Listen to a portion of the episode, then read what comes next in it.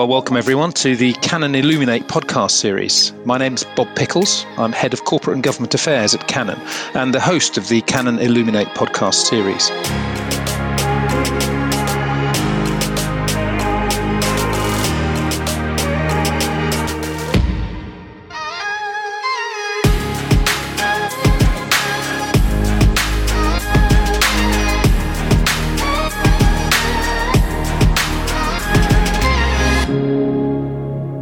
Hello and welcome to the latest episode of Illuminate Connects. Our subject today is how the pandemic is affecting our workforce, and I'm delighted to welcome three excellent speakers to the podcast today, starting with Debbie Brown, who, after a series of H R roles in a variety of regions and countries, is now H R Director at Canon U K and Ireland. I'm also joined by Nicola Johnson, who is one of our learning and development specialists within Canon's H R team. And finally, Johnny Jacobs, Finance Director at Starbucks and an advocate for mental well-being and mental fitness in the workplace. Johnny is also a trustee of the Mental Health Foundation, the U K's leading charity for everyone's mental health. But looking back over the last couple of months, many organisations have been forced into working remotely where possible. Could you talk me through how this has impacted Canon? And Debbie, I'd like to start with you on this and maybe share some examples of how the organisation and your H R team have had to adapt to this change. So like many organisations and businesses, obviously we had to go into lockdown very quickly. Um, and at Canon, I think we knew that this was what I would call a moment that mattered for our employees. Um, and what I mean by that is the way we managed the situation and the way we supported our employees at that point, um, and through this period um, would really have a direct impact on their future engagement levels, um, and how they felt about the organisation. From a leadership perspective, our absolute number one priority was the health and well-being of our employees, um, and of course their families. And alongside that, naturally, we wanted to get help them get up and running, um, working from home as, as quickly and as easily as they could, if, of course, their role enabled that. Many, many roles did, but there were some roles where people, because of the nature of their job, really couldn't do that from home. So some of the steps that we took, um, we made sure that as a leadership team, we were communicating really regularly with our employees and in particular with our managers, actually, because our management population, of course, also played a really key role um, in this and supporting the employees in their teams. And then from our H R team, and I would say in particular the people development team, very early on we started sharing quite a lot of materials uh, to support managers and employees. So that would include things like how to manage remotely, how to work effectively at home, obviously the health and safety aspects we were sharing, and also some wellbeing tips and guidelines, um, and in particular around mental health, so mental health awareness for managers. And on that topic, we also have um, a whole network of mental health champions across the business, and we engage them because they, of course, played a really important and significant um, support role during these times. Mm, that's fascinating, Debbie. And, and obviously, um, that thing about acting quickly, providing focus and support for managers uh, obviously played a big role. Johnny, I'd like to come to you now. Um, based on your role as a mental health champion, what are the things that you've seen that stand out in the areas that Debbie was just talking about? This is a moment in time. I mean, mental health has really shot up the national consciousness and internationally for that matter. And prior to COVID, the World Health Organization had stated that mental health could be the number one disease by twenty thirty. And that was before the World Health Organization recognizing the accelerating effects of COVID and how that is having a huge impact on our lives. Whether it's that fear of contracting the virus or the significant changes to our lives. And we know that humans are very good at dealing with change, but not so good at dealing with uncertainty. And clearly this is an uncertain time, and the impact that that can have on our mental health can be huge as we really think about those new realities that we're now faced with, and the realities of not being able to have as much physical contact, for example, with our friends and families and, and colleagues. So it's a huge issue. It's also a moment in time, I think, because burnout, that term burnout, is becoming even more significant right now. And it's entering the mainstream conversation. I think we're seeing that at workplaces. And actually, even in two thousand nineteen, the term burnout became recognised as a syndrome. And I think that tells you this true sense and impact that this term can have as we all work an awful lot longer hours. And COVID nineteen has gone on to be an accelerator of that. Really interesting, Johnny. And how important is psychological safety in all this? I think that's a term, Bob, that we're going to hear more and more of. And for some people, it might be a new concept. For others, they may be used to, to working with it. And it's that fear of negative consequences that might come from one's image or or the impact on a career as a result of saying something, you know, fearing that we might be blamed for something. And it's that belief that we're taking some type of risk in an unsafe environment that could lead to some type of negative impact. And I think psychological safety will become key. It will become key as a an enabler for organisational performance. There's lots of studies out there that show the positive impact that psychological safe environments can have on product innovation, can have on company growth. And there's also a correlation between not having psychological safety and not growing. And that's why the likes of Google, for example, put psychological safety at the heart of what they do. But I also think psychological safety is really important for mental health.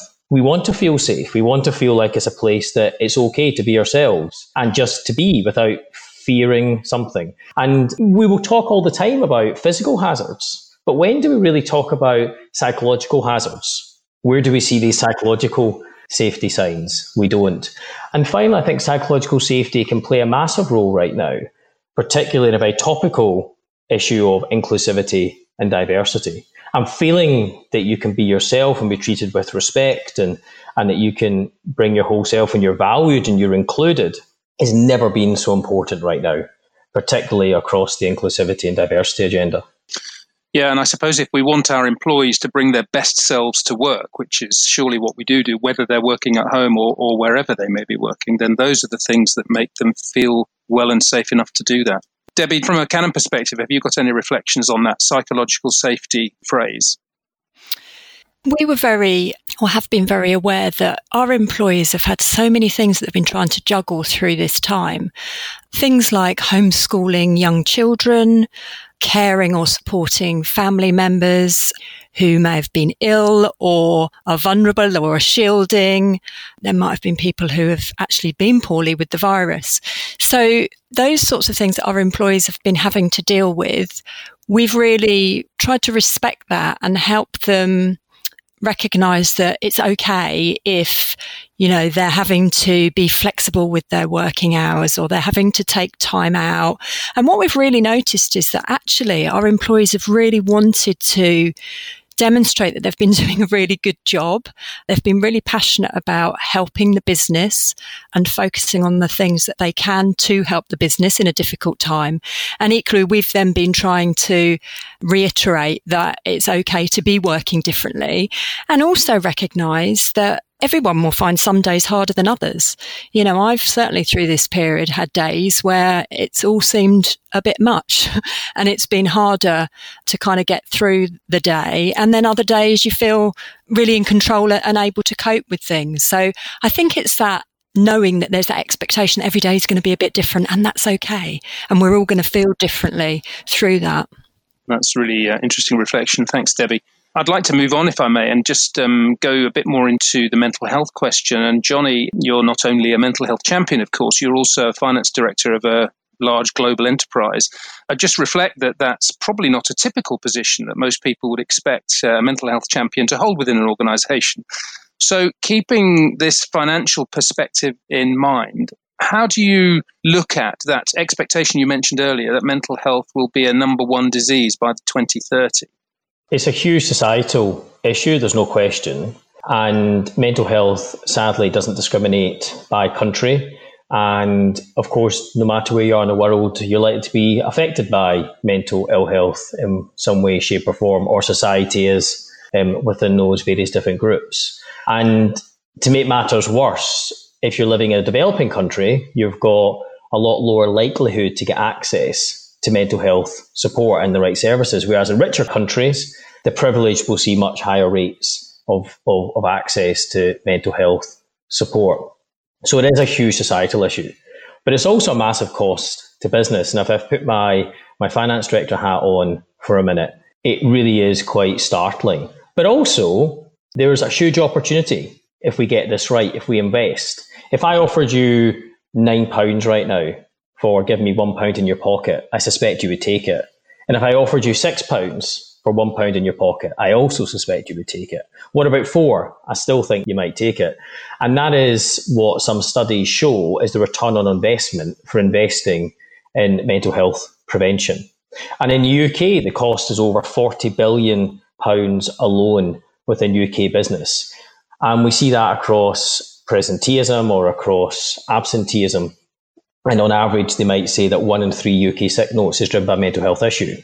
Costs of that scale, but also a massive opportunity potentially to get return on investing in mental health prevention. Clearly, you can see the stakes are quite are quite large. Uh, you, you mentioned a total cost there of forty billion. What would a typical organisation's sickness bill be when you relate it to mental health?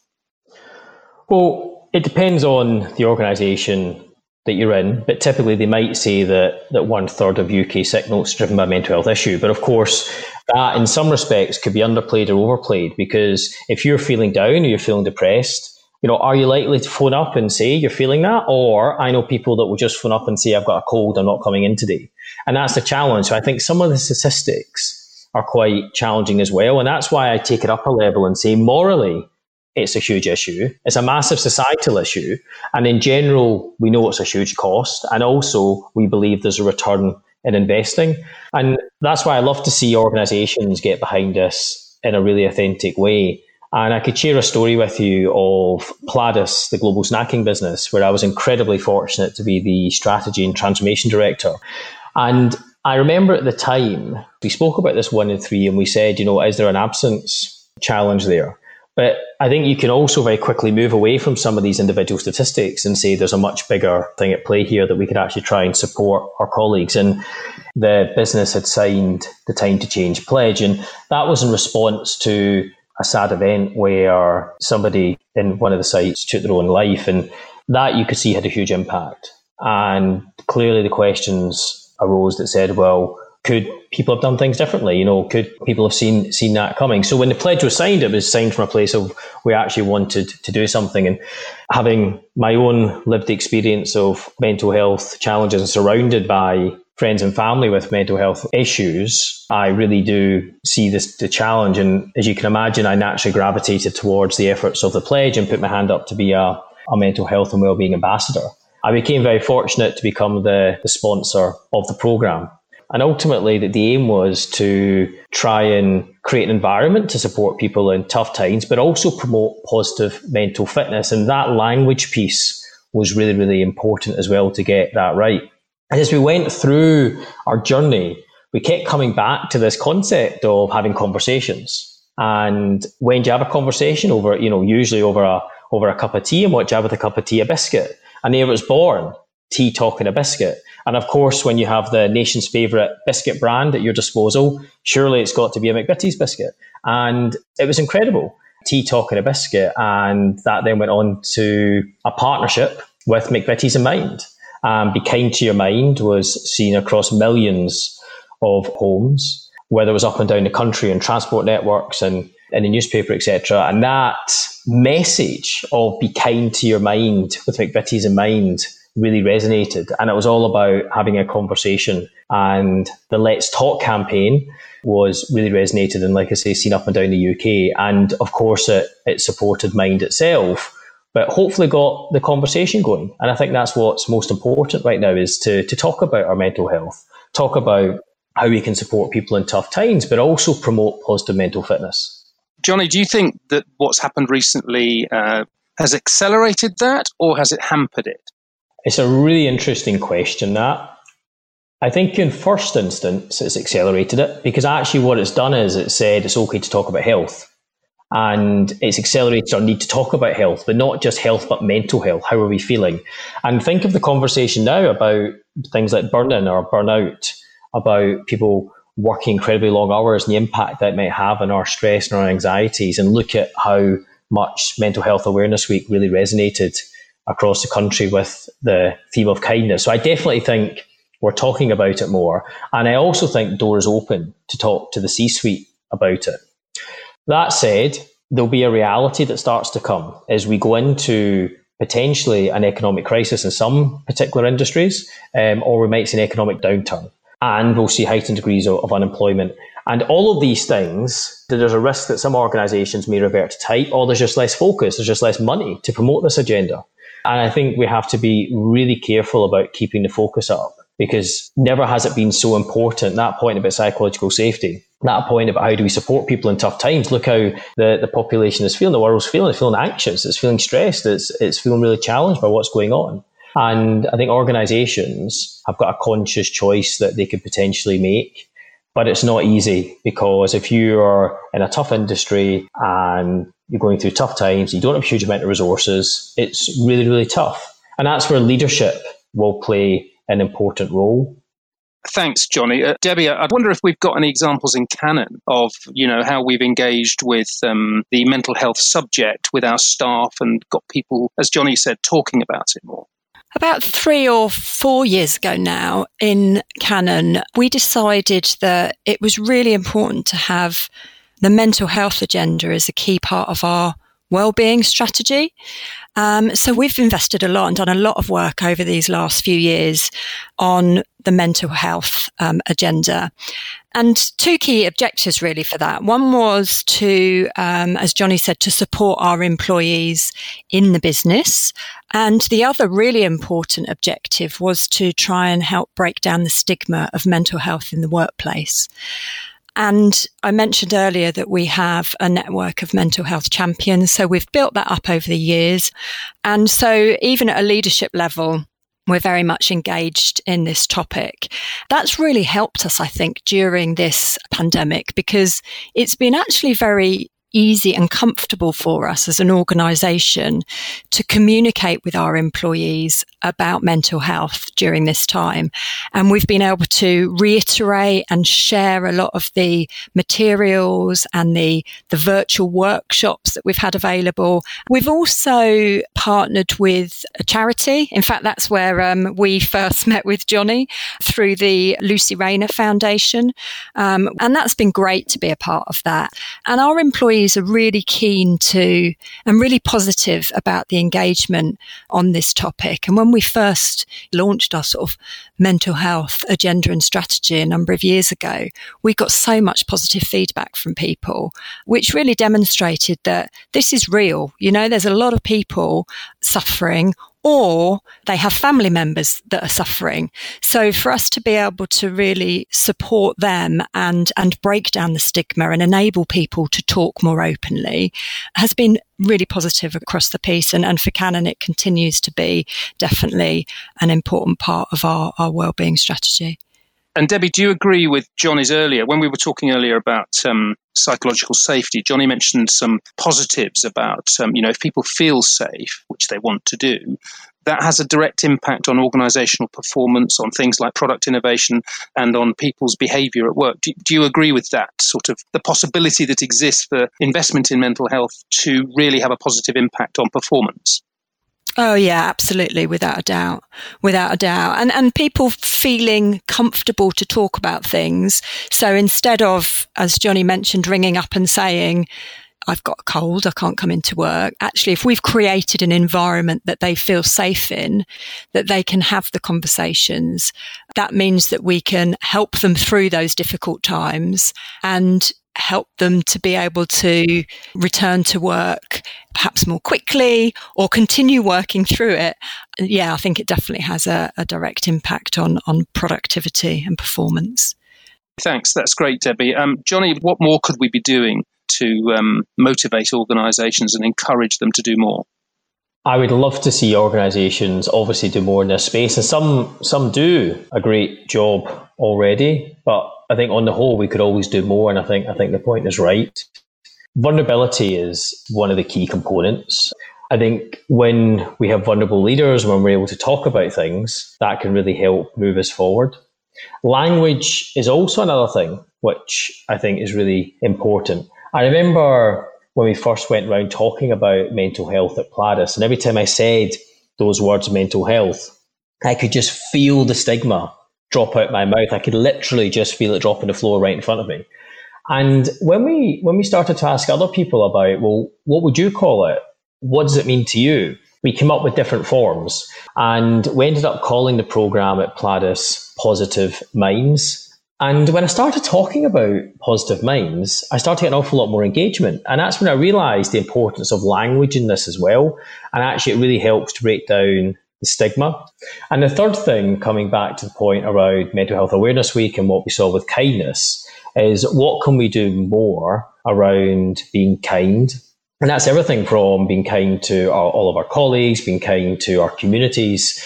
And on a whole, I think people want to be kind. They love being kind. In fact, there's some brilliant statistics out there that show that being kind can actually help you live longer uh, by the way it interacts with some of the, the hormones in our bodies. So it's a great thing. And whether you're giving kindness or receiving kindness, I think that's another really important attribute that we could do more of to really encourage and, and, and motivate organizations to think about the environment that they are really putting people in. And I think if you can do kindness well, and you can do vulnerability well, and you can get the language right, I think that plays really well in the whole space of mental well-being and wider well-being for that matter. I think that's a really interesting comment on the language thing. I, I like the way you keep using the word kindness as well, Johnny. I think that's a really powerful word to use. Okay, thank you. I'm just going to um, bring in Nicola, if I may, here. Um, Nicola, we talked earlier about how we'd handled the lockdown when it first happened and how we've handled the mental health issues that have arisen. And before we move on to the next phase of the conversation, I just wanted to ask you, I know this is your special area. Debbie talked earlier about virtual learning programs and how we'd um, invested in supporting our staff in a number of different ways from a learning and development point of view. I just wonder if you want to say a little bit about that now. I think Debbie made a really good point earlier when she talked about how at the beginning of lockdown, we recognised that the health and well-being of our employees was paramount. And we really saw um, within our people development space, that was where we needed to focus our time and attention. So what we did was we looked at a couple of workshops that we had traditionally delivered face-to-face and how we could transfer those online so that we could remain connected to our employees and give them some learning opportunities, um, particularly in things that were going to help them with their own well-being. What we found was during those workshops, people were a lot more open to sharing their own experiences, and, and particularly around stress management, they were happy to share personal stories, and it was something that we hadn't always seen in the face-to-face workshops. And I think where Debbie and Johnny have talked already about the stigma of mental health and how initially a few years ago when we started discussing that subject in the workspace, there was a huge stigma and people didn't really want to, to come forward. That is definitely changing. And it, it seemed to be that although everybody's circumstances are different, everyone is in an unusual place at the moment, and that's given people a level playing field through which to, to share how they're feeling, and they felt more comfortable to do that. So it, it's good that we've had the opportunity to deliver learning that is, is focused on well-being, that helps people professionally. So when we look at productivity, you know, there's a, a huge element of well-being in that. If you don't look after yourself and, and make sure that you're performing at your best, your productivity is going to suffer. So, you know, that's a, a good thing for the business, for people to be focusing on that. So that's where we started our, our efforts um, in the learning and development space. So thanks, Nicola. And, and are we planning to utilise what we've learned about virtual learning and development programmes into the future? I mean, obviously, we, we had to do it for the period, but is there is there plans to almost reinforce that as we m- move into a more normal working environment? Yeah, without a doubt, Bob, we've learned a huge amount about what's possible. Things that we assumed before wouldn't work. You know, we always assumed that a, a longer virtual online workshop wouldn't be the same as a face-to-face one. And, and you do lose some things, but then you gain with others. So as we move forward and, and people start returning into the workspace, we will always make sure that we have the online options as well. Fantastic. Thanks very much, Nicola. And you give me a perfect opportunity to open up the next part of the conversation, which is all about the return to work. And, you know, the situation that many businesses are facing now or in the very near future, including all of us around the table here, is the workforce returning to work. Now, I guess there are many versions of it, but Johnny, can I start with you? How do you see this return to work pattern happening? What, what's happening in your business and, and how do you see it happening across the piece?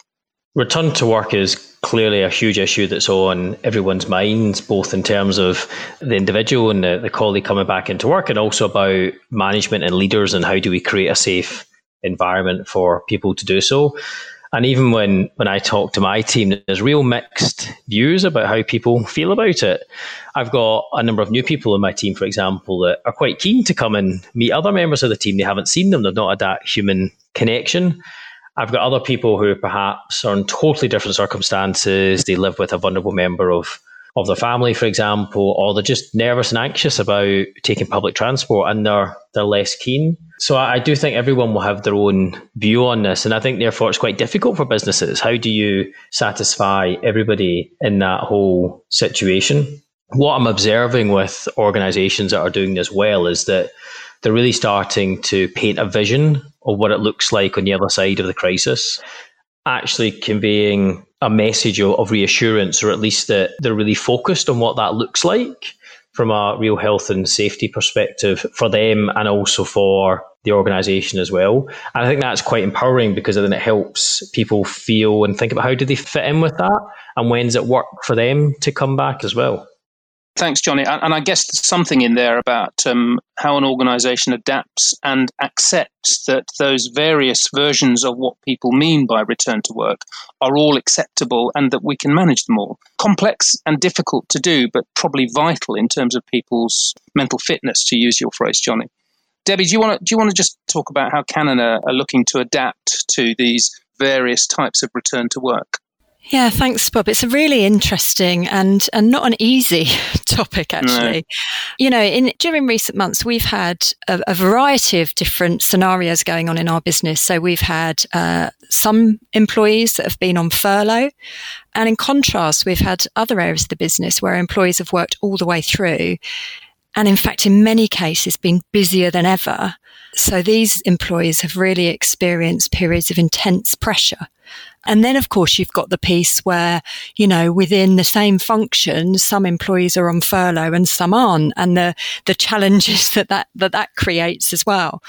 As an organisation, you know, coming back to work, whether it's coming back off um, from being on furlough or actually then moving more into starting to kind of go back into the office um, space.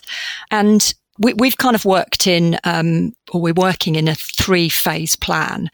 And, and these have been very much in line with government guidelines as well. So following government guidelines, which of course is absolutely essential.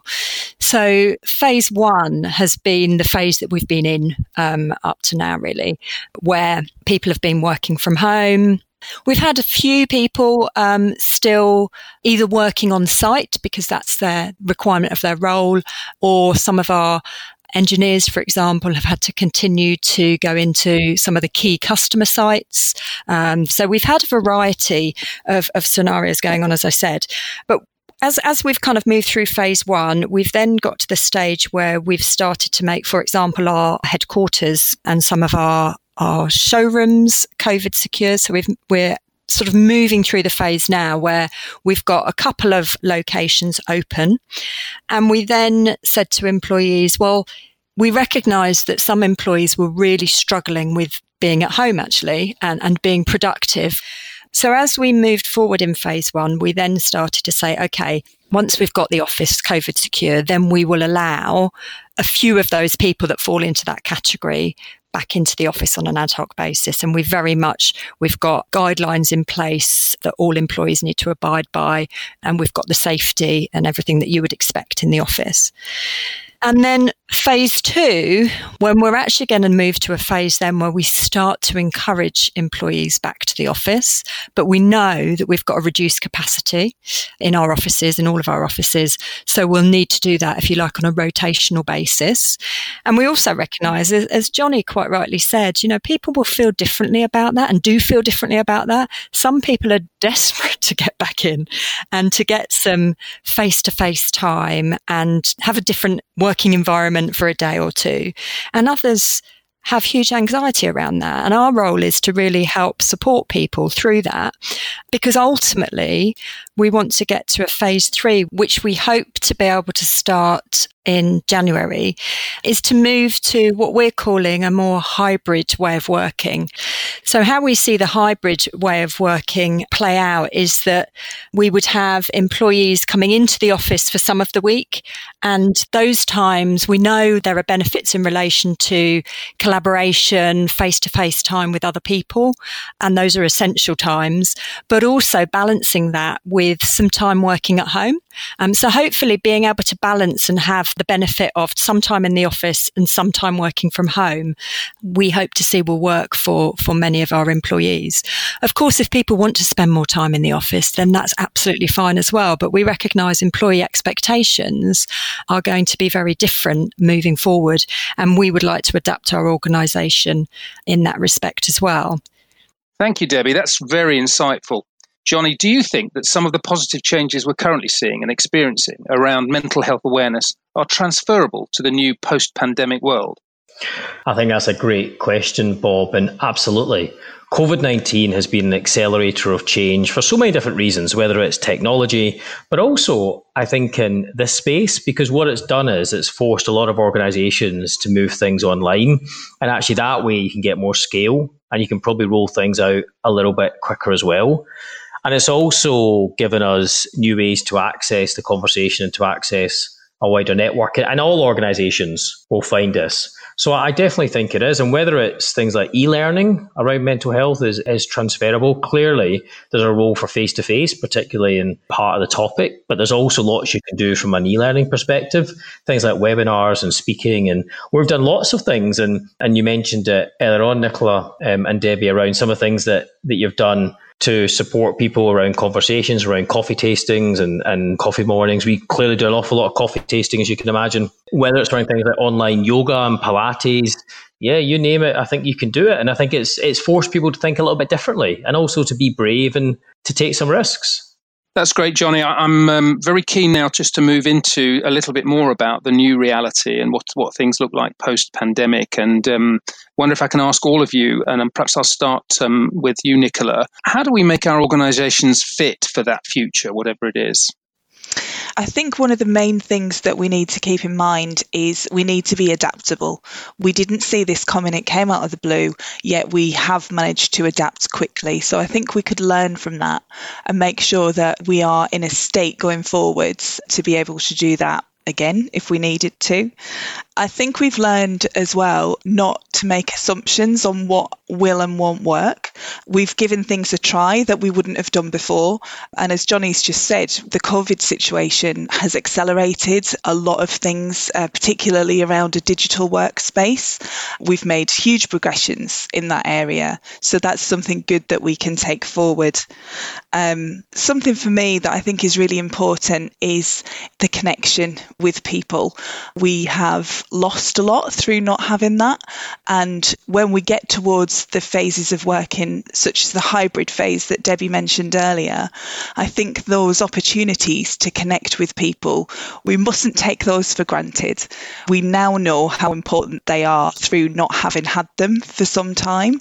As we said, it's become easier for people to talk about mental health. And now that those conversations are happening and are established, we should really, really make sure that they continue um, and we keep building on the positive work that's happened in that space. Thanks, Nicola. That's a, that's a great answer.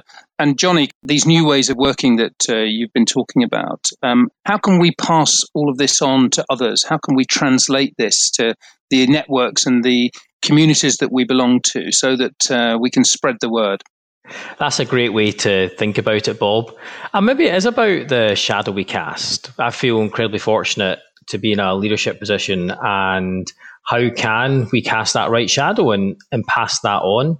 So maybe the question is, how do we really put health and safety at the heart of what we do, and then actually then try and put the health back into health and safety? Because like many businesses, if you look at how much you spend on health versus safety, I suspect um, one spends a bit more on safety, and that's always been an ongoing piece. And how do you really get health and well-being into the, the D N A of, of what we do? And also purpose, wider purpose, because that sense of belonging, that sense of community that's come out, it's been so vibrant, and has been that heightened sense of all of those things, community and belonging, that we're seeing during COVID nineteen. How do we try and maintain that in the world that, that we want? Because the equilibrium has shifted, and it probably will shift. And maybe it's our opportunity to decide where that shifts to, and what behaviours do we want to role model. Perhaps if, if we do role model those behaviours and those things, maybe those communities and those other stakeholders and people that we talk to, perhaps it might influence their way of thinking as well. That's great, Johnny. Thanks very much. Um, I'd like you to think about the one thing that the listeners to this podcast can take away, that either from your personal or your professional or on the other part of your life, um, that kind of underpins all of the wealth of subjects and topics that we've dis- we've discussed during this uh, conversation. I wonder if I can start with you, Debbie. I think it sort of floored us to begin with, but it's just been incredible the way everyone in different ways and, you know, different sort of walks of life have, have had to adapt. And and I think that's the thing that I take away from it, is how adaptable people can be. And certainly I've seen that within our organisation, um, how adaptable and, and supportive um, people have been to each other, um, and and kind of just open to things not always being perfect, but actually together we can find a way through it. And that makes us stronger as both individuals and as an organisation. Thank you, Debbie. What about you, Johnny? One moment that really stuck with me was just when we were easing lockdown, one of my friends was leaving their house, and as he walked out the door, their eleven-year-old daughter really started to get quite upset. And something that really occurred to me was that point about separation anxiety, because they had spent like eight weeks together. They had never been apart. And then all the anxieties of leaving the house and all the, the risks that were out there really impacted that little girl, and also impacted the mother as well. And I suppose the big thing for me is, how do we take those learnings, and how does that translate into how we want to operate and how we want to be seen to operate when we then go back out into our new normal? And that point about what shadow do we then choose to cast, and what actions we choose to take? Absolutely, Johnny. And lastly, Nicola, would you be able to share your personal or professional takeaway with our listeners? Yeah, sure, Bob. Um, and I think it's it's something that I've learned both professionally and personally throughout lockdown. And that is that each individual person will have different responses and different feelings to this situation and to the changes we'll experience going forward. And I would encourage people to to keep that in mind, um, and to respect that, because this is something that we've never been through before. We've all, all experienced different emotional responses to this quite serious situation. And I think going forwards, we can learn a lot through listening to people and understanding how it's made them feel, to ensure that, particularly as employees, they feel safe to say how they're feeling and how they're thinking, and how their colleagues and people around them can support them. Great. Thanks, Nicola. And Debbie, is there anything that you'd like to share, personal reflection, that might be useful to our listeners? Yeah, I think it's important that we we know when we're in one of those moments that matter. You know, examples were going into lockdown or returning to work, or as we talked earlier, starting a new job with a new company. Um, and, and I think we should really pay attention to these moments that matter. As Nicola's just said, you know, everyone has different experiences, and equally everybody has different needs. And certainly one size doesn't fit all. And that's what we've tried to focus on as we've adjusted into lockdown, and as we're starting to move out of that scenario, is that we need to respect and understand the different levels of support that uh, employees are going to need. And the other thing I think is it's important that as organisations, we really support our managers with this and provide them with the right materials, equipment, conversations, so that they feel well equipped to support employees through these moments that matter. And for sure, there's going to be lots of different moments that matter uh, moving forward. And one other point, Bob, that we touched on earlier is the use of language. And I've certainly found on my journey that language is important. I remember getting rejected time and time again for not necessarily using language that resonated. And I think if we can find the language that resonates with the audience, it can make a huge difference, which is why I often talk about mental fitness in business. And I find that can often get a different level of traction in some cases than say talking about mental health, or perhaps mental well-being is the right word to use. But there's a whole host of words, and the words that I use are not necessarily right or wrong. But I think when we're cognizant of the language and how that will land, depending upon the culture or the country or the environment that we're in, that can also make a huge difference. Well, that wraps up our conversation for today. Johnny, Debbie and Nicola, thank you so much for a fascinating conversation on such a relevant and important topic. And thanks very much to everyone who's joined us today.